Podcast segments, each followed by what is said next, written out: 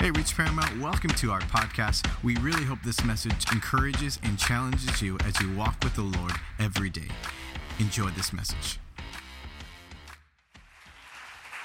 So, uh, for the last couple years, um, I've been pursuing music like full, full on.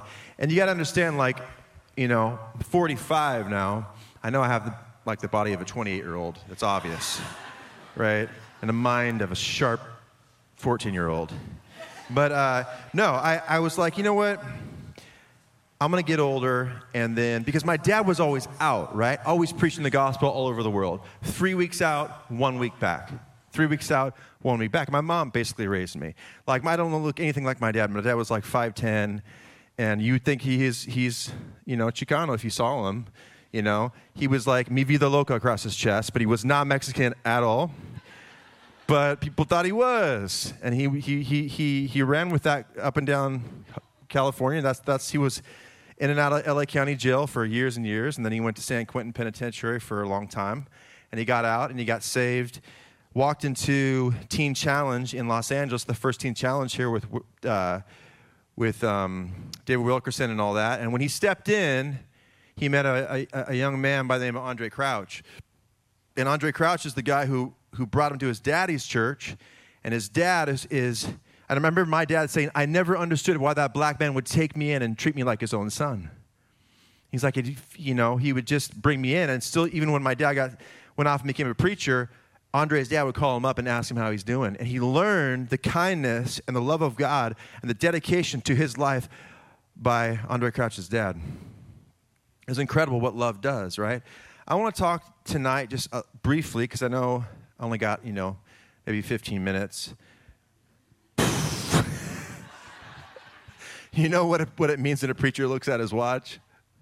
Nothing. it's like, I don't even have a watch on. So, now I'll try to make it cool because I know everybody's got probably work tomorrow and stuff. But uh, listen, man, I've been doing songwriting, and and that's something that I, I really have just had to really figure out for myself. My father was this crazy street preacher, and I'm like, man, I don't have my dad's testimony. You know, I wasn't shooting dope in my arms. I was raised in church, playing Transformers in the front row. You know, like I didn't have his story.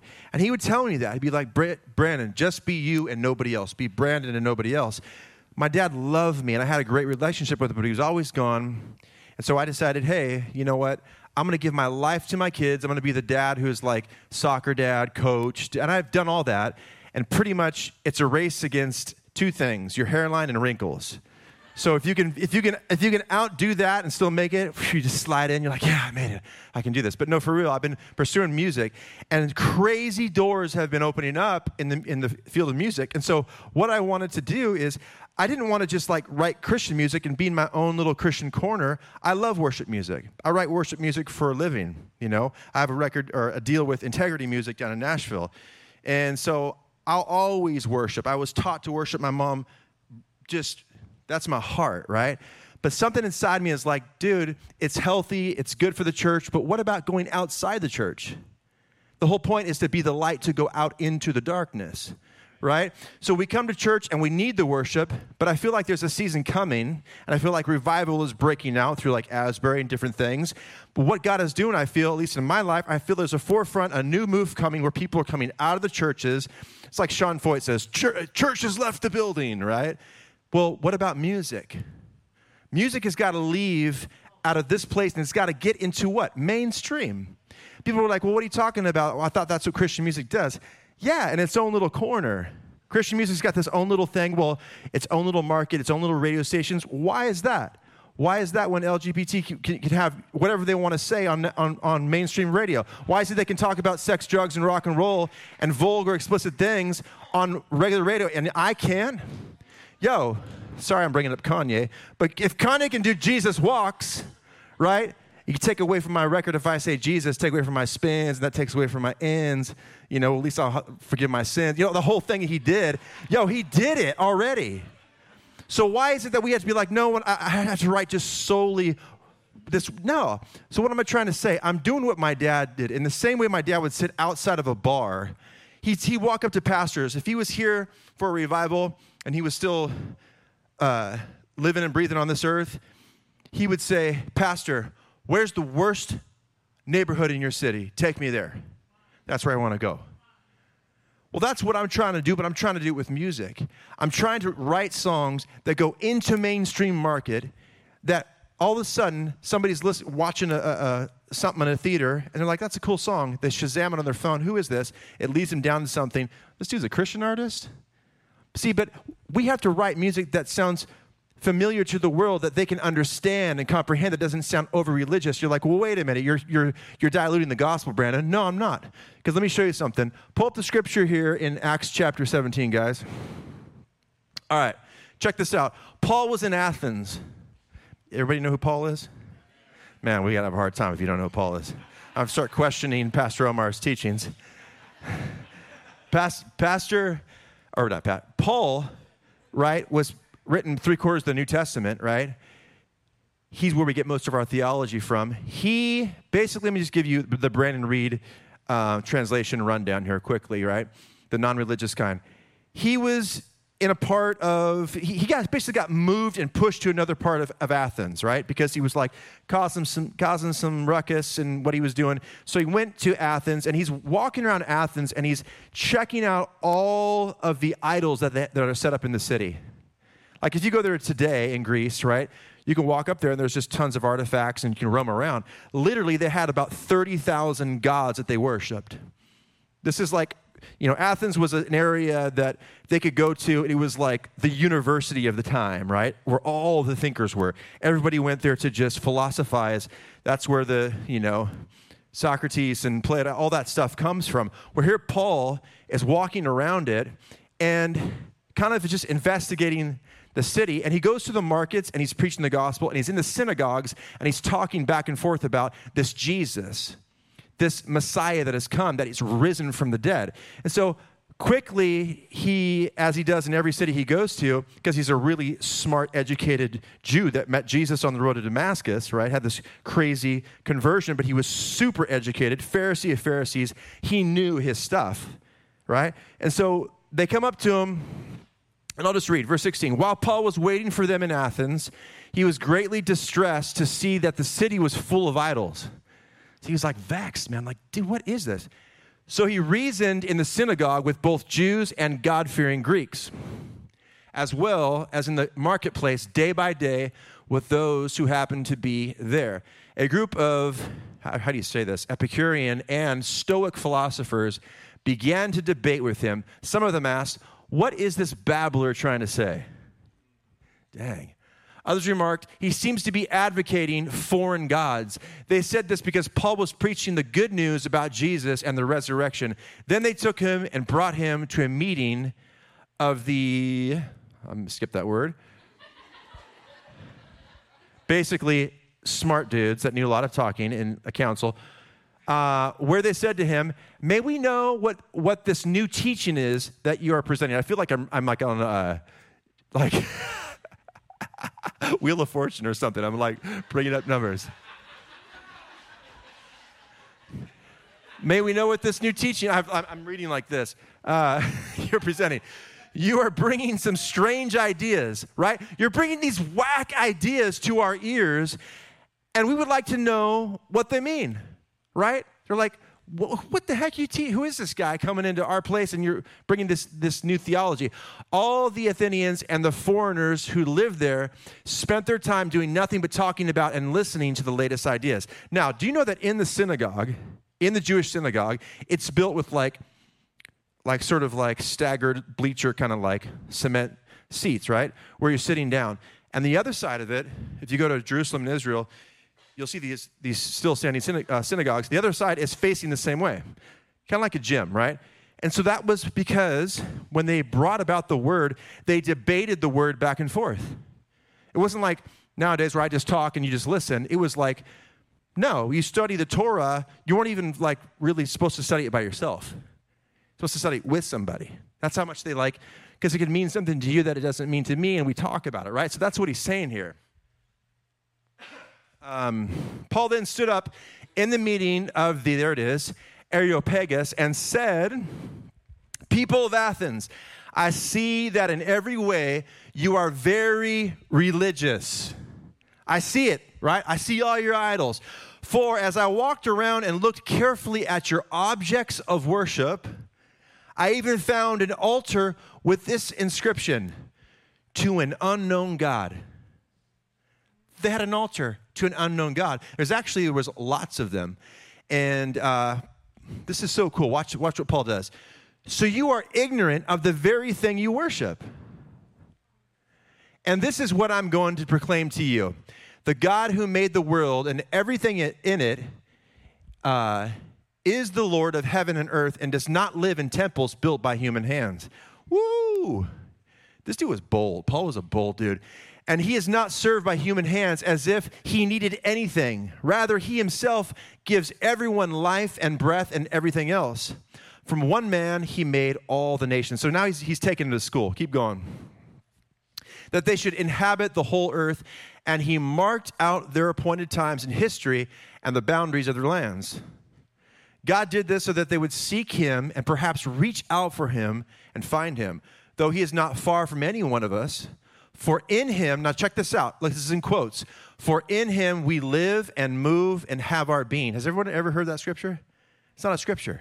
He's pulling from, I can't remember the dude's name, 600 BC. He's pulling from the philosophers of Greek, a major dude that was like uh, Korean or something like that. Not Korean, Korean. God, so God did this so that they would seek him. Yeah, blah, blah, blah, blah. God did this so that, go back to the scripture before that. No, keep going. Next one. Not the, uh, I'm sorry. The one that says, In him we move and breathe and have our being. Next, next one. Yeah. Uh, here we go. For in him we live and move and have our being. That was pulled from a guy who was describing Zeus. He, he's pulling from their literature. And he does it again in Titus. He uses the same thing. So Paul is using the culture of the time to get them to understand, to unlock something, right? Pretty cool. Uh, so, as some of your own poets have said, there we go. As some of your own poets have said, we are his offspring. Keep going, guys.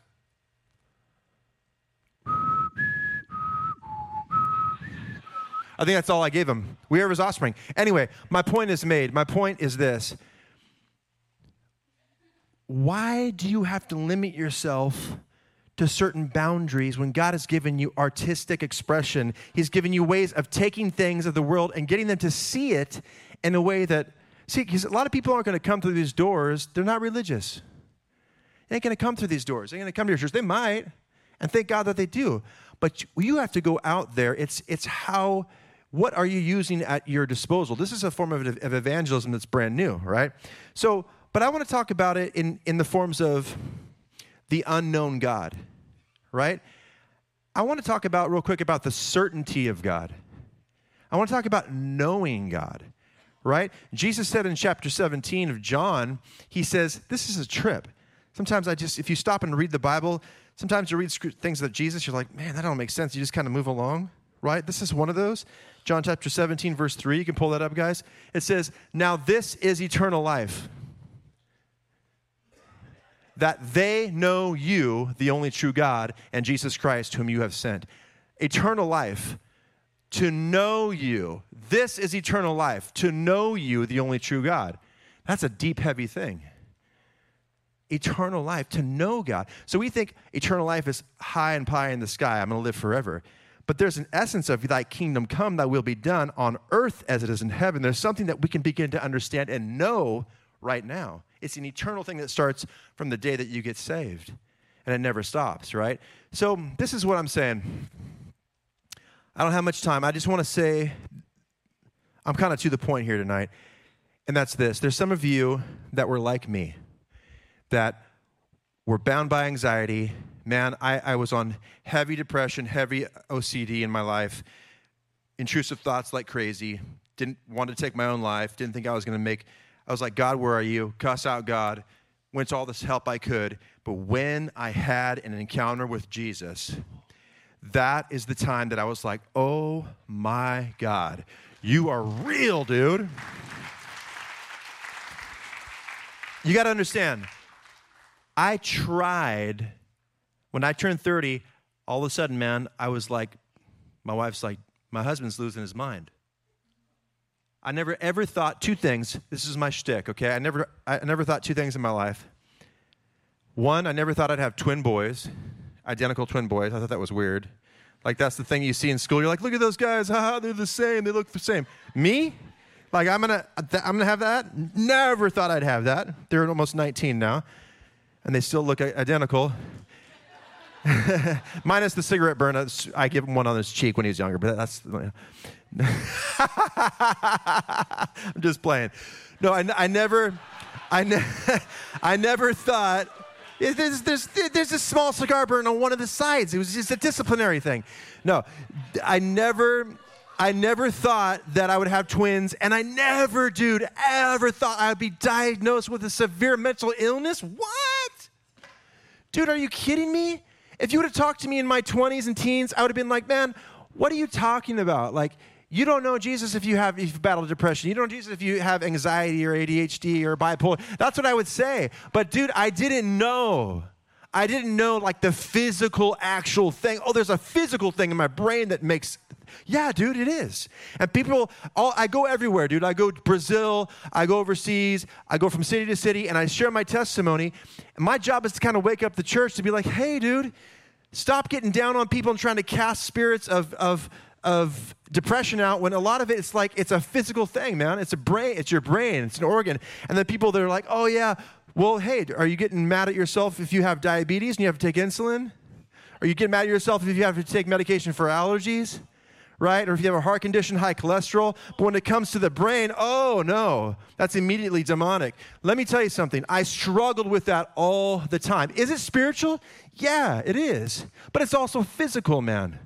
It's both. We're physical bodies. We're born to this nature of a broken world in sin. We have to figure out. So when it messes with your psyche and you come to church and, and you go for prayer and nothing happens, you feel down. But I'm, I'm, let me tell you something this. I'm a firm believer. If you're here tonight and, and you struggle like with mental illness, dude, you're my people. In the same way that my father could look into a crowd of people and spot a drug addict, a dope fiend, and be like, there he is. I see you with your little ticks and your this and that. I get it. I see it, bro. Now, you know what I'm saying? There's people here like, dude, he's calling me out. I'm telling you. And you may think, you may walk in and be like all macho and this and that, but deep inside, that thing has a hold of your life. That was me. It had a hole in my life, man. I struggled with OCD so bad. I was diagnosed with severe. I went on so much medication to way past the max. And I, I my guy, my doctor, I had the best doctor in the world. He wrote me, "You're not going to hurt yourself, are you?" I don't know. He would just give me what I needed, and I, dude, I couldn't get past myself. I couldn't, I couldn't figure it out. I had all the best preachers pray for me. I read all the books. I prayed. I fasted. I did everything. And I still had OCD, man. I couldn't shake it. It had me on my knees. It had me weeping. It had me like, God, just take this. I'm suffering. I can't do it no more. It was horrible, dude. It would take the best, hardest man out. I was a marathon runner. I would run. I enjoyed suffering. I loved to push myself. But this had a hold of my life, and there was nothing I can do about it, and I didn't understand why I was facing it. But I'm reminded when Paul says, My strength is made perfect in weakness. So I delight in weaknesses, for when I am weak, you are strong. You cannot know you cannot, listen to me, you cannot know and identify with people in this broken world. You can have compassion, but you, when you share in sufferings, you have empathy, man. My dad could reach out to the drug addict. Why? Because he struggled for 20 some 30 years. He couldn't kick it. But when he met Jesus Christ, it wasn't like all of a sudden, oh, he's just completely never again had any sort of sin in his life.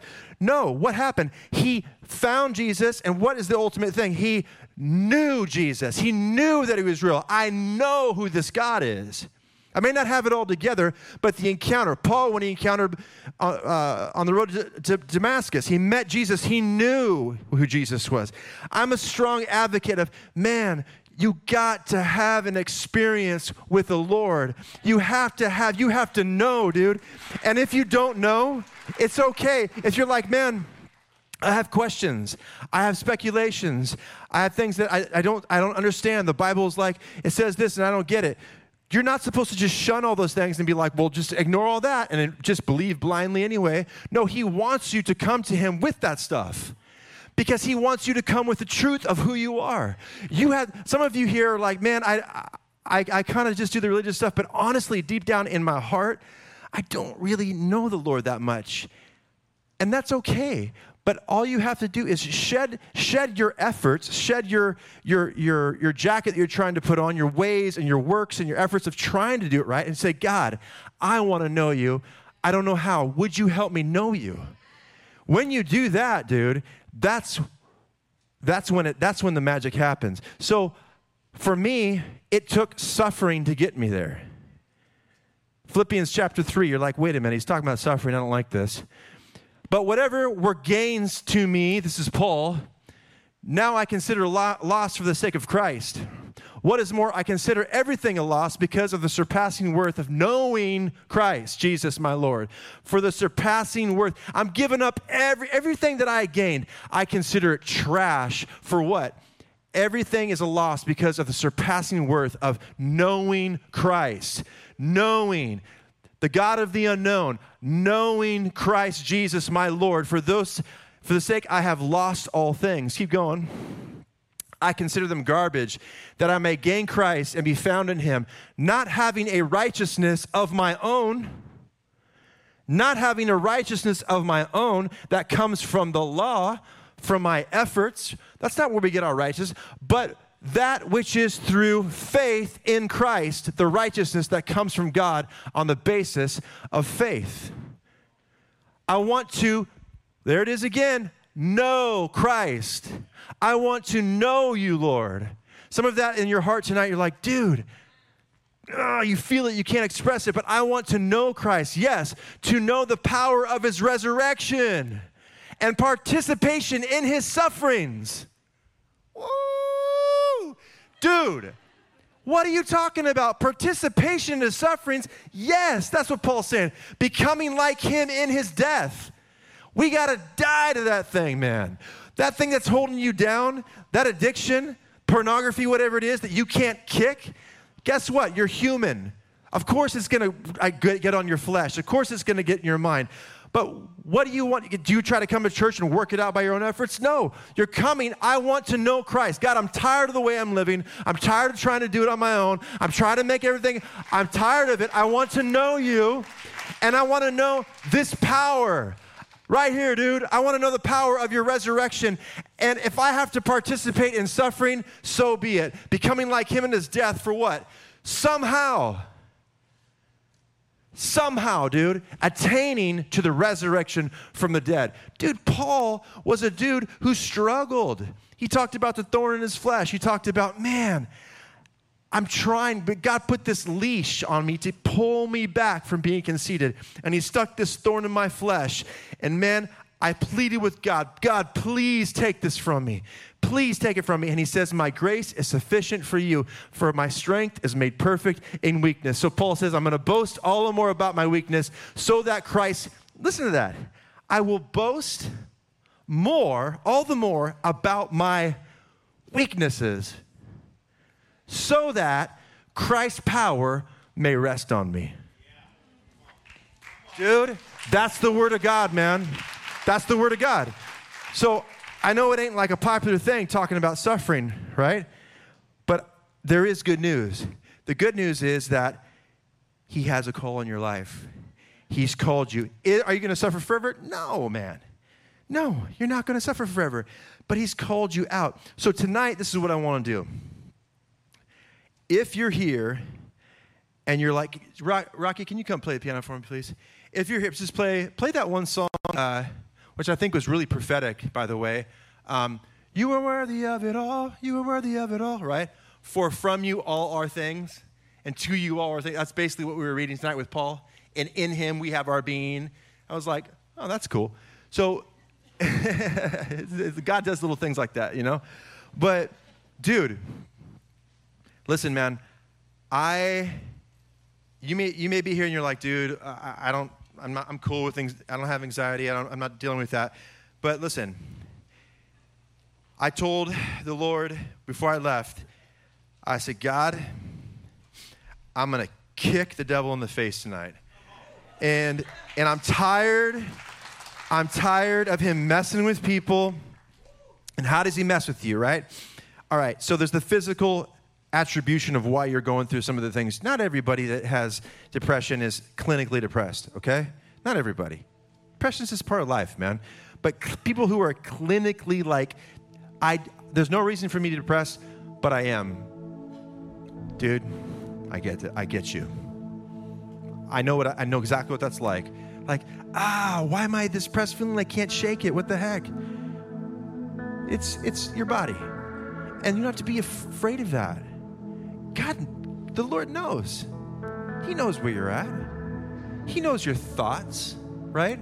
We think, oh, but if God only knew, He, he already knows. he knows all your dirty laundry, man. And He still loves you. The devil comes to what? Bring condemnation. Oh, look at what, what you are, and you can never come back. That's just too filthy. You've done it again and again and again. He's a schemer and a liar. He likes, he's smoke and mirrors. He just tries to get between you and the Lord, and he just tries to distract you and say what you're not. But you need to know who you are tonight, and that's you're a child of God, and He loves you. You're made in His image. This world may have its way with you for a little bit. You may experience things in life that shook you to the core. You may have kind of born into a propensity of having some mental challenges. That's okay. It doesn't make you any different. In fact, it makes you a genius. It makes your mind like a superpower to where God can take that weakness and turn it around for strength. Honestly, that's what it is. I don't believe in disorders. I believe in like, you just have a brilliant mind. And you need to let God just take that and take, take the weight of that.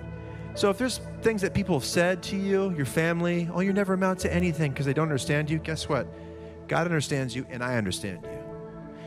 If you have anxiety that you can't shake, you go to bed at night and you're like, man, I'm tired of feeling this anxiety. It won't go. Yes, it will. It will. It may take a little time, but guess what?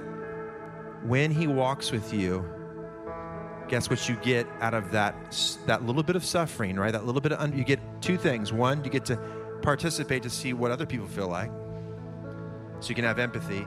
And then two, you get to have an intimacy and know God through it. God, why? Why? Why? When I was 35 years old, I'd come off medication on and off. I'd stop taking it. Be like, man, I'll later for this. I don't need it. And I would crash hard. And uh, I realized when I'd sit there in my doctor's office and he'd throw down a big old fat two things. My son ended up being diagnosed with exactly what I had, which was a real hard thing for me to, to, to do, to bear. My son Asher. And he, I tried to coach him with what the, the, the experience that I had, but it wasn't working because he's not me. See, if, if we put people in the light of how we see them, like in our image, and we put that jacket on them, and we, they're not us. You try to fix them and make them like you, you might kill them. you know what I'm saying? Like, we need to see people as the way that they are. Let them come the way they are. And then draw them to Jesus, bring them to Jesus, and then support that around them. A lot of us are like just trying to force ourselves, including with me with my son. I remember walking to the doctor's office and he opened up my son's little pamphlet and it was like, you know, all of his records were like a few papers. And then it became my time because we, we shared the appointment. He'd slap like a big old encyclopedia. Slap! Here's mine. Just, you know. And I looked at my son and I'm like, and he and and the doctor's like, well, you can you can thank your dad for some good DNA, you know. but it was an experience that I had with my son too dude, I learned not only for myself, but I learned how to guide and love my son. And so when I was 35, I'm going to close with this. I I had been fasting, I'd been praying, and I was at the end of what I felt that's all I can do. And at the same time, what I love to do is I love to run marathons. I love to long distance run. I was about 40 pounds lighter than I am right now. And I go my, on my long runs on the weekends, and I would run about, you know, when you when you kind of like titrate up a little bit towards your training, you're running like 18, 17, 18 miles straight on the weekend, and then you kind of tape, taper down. So I would do that, and I would enjoy those times because I would be by myself running, kind of like, you know, I could just think, and I would just cry as I ran. Because I was, my mind was so tortured with this OCD that I had. I just was so broken, and I would just be like, cry out to God. I'd bend, I'd just stop and just, ah. I mean, it was horribly tormented in my life. I remember running back to the house on my long run. I sat down and on the curb there, and then this is where the enemy comes. Okay, he, he this is how he works. You have a sickness or you have something like that in your life. It brings you to a point, and he whispers in your ear, "Is your God real?" He don't real. He brings doubt He's a liar. And then he whispers to your ear, You're not going to make it. You're going to die. This thing's too big for you. You might as well just give it up. Because imagine trying everything that you possibly could for a long time and you cannot kick it. And then this feeling of like death swarms you and suicide swarms you. I know that feeling. And I know there's people here tonight that have felt that. But let me tell you, I went home that night and I used to just take my medicine, and I would love the evenings because I could take my sleeping medicine and just check out. I could check out and be like, yo, I don't have to think about it. When I'm asleep, I'm good. But when I wake up in the morning, that thing's heavy. I have to do everything I can to get going. But I went to bed that night, and I, before I woke up, I had a dream. How many ever have some tripped out dreams? You're like, I don't know, you kind of do. Dude, not to say that every dream is like, thus saith the Lord, because some of our dreams are just kind of crazy, right? But sometimes, man, you have these dreams, and uh, like my daughter actually, funny enough, before I came up here, she called me in the back and she's like, Dad, I had a dream just randomly. I had a dream that I was up uh, and I had this piece of paper in my hand, and somebody came to me and they, they, they were saying, Hey, look at the piece of paper. And, and, and, and she looked down and she looked up, and the guy said, Is your name Aviva, what's your name? She says, Aviva. And, and she says, she says, oh, oh, I'm your grandfather. Like she had this, and you know, ra- random dream. I thought that was kind of cool. So who knows about dreams? I'm not saying, you know, but for my life and my experience, I woke up the next morning after that long run and I said, I, woke up from that a dream, which was this. I had a dream that I was laying down in like this grassy field next to a river, and saw a rainbow on the other side. and I hear a voice, Brandin, Brandin, come over, come over, Brandin. And I, I recognize the voice, but I wake up from from my, my sleep, and immediately I feel that heavy depression and just that I can't do this any longer. But the Lord says, Brandin, come pray to me again. And that I've been praying, praying, praying, and I have a little space in my house at the time, I had, uh, when I moved to Texas, the market was really low, so I could afford like this really big house, but I couldn't afford any furniture in the rooms. So I just had like a 4,500 square foot home, and like two rooms were furnished. But one room I had was a media room, because in Texas, everybody has a media room. Everything is big in Texas. And behind that, I had a gym with like mirrors, but nothing's in it, just a ceiling fan and like carpet. So I'd go behind go into one door, close that door, and then go back into the gym and close that door, and I'd shut it and I would cry out to God. I don't want my wife hearing me. She'd think he's lost, he's a nut, right? And so I would just sit there and cry and, and cry and cry and cry and just. And my father-in-law was super into um, uh, teaching uh, Christianity of like discovering your Jewish roots, right? So he gave me like a talit, you know, like a prayer shawl. And I would wear that. Dude, you could have given me anything. I would have tried anything. I'd be like, what? give me some crystals, give me whatever. I was desperate, right? But I, I, I put on, I put on, I'm just playing, but I put on this, this talit. And one thing about me, you know, I'm just, dude, I'm just playing. But I put on this talit, right? And I put on the talit and I started to, I started to pray. And I'm like, God, I got my Bible out. I'm like, Lord, God, please help me, God. Help me. Take this, take this away from me, God. Please, God. Lord, I love you. Lord, you know how much I love you. Lord, I've served you all my life. I've given my life to you, Father. I love you, but please, God, take this. I can't take it no more. Dude, that's the type of prayer I had. Snot, all the effort, everything I could, lay it on the line to where I'm exhausted, dude. How many have ever prayed like that? To where you don't, it's like, dude, you don't have an option, man. It's life or death. So I'm praying. Then I lay down, man, and I'll never forget it. I'm laying down on the carpet and I'm watching the ceiling fan go around and around. And all of a sudden, I started to think about Jesus in a different way that I normally would think about him. I thought, dude, he felt just like me. He felt just like me. They broke him, they laid him down. Why do you think he cried out on the cross, Father, why have you forsaken me? Why have you left me, God? Jesus was saying that. They broke him, his spirit. He was crushed. And they're driving nails into him and torturing him. Ah! And I sat there, and in my world, I identified, I recognized the brokenness of Jesus.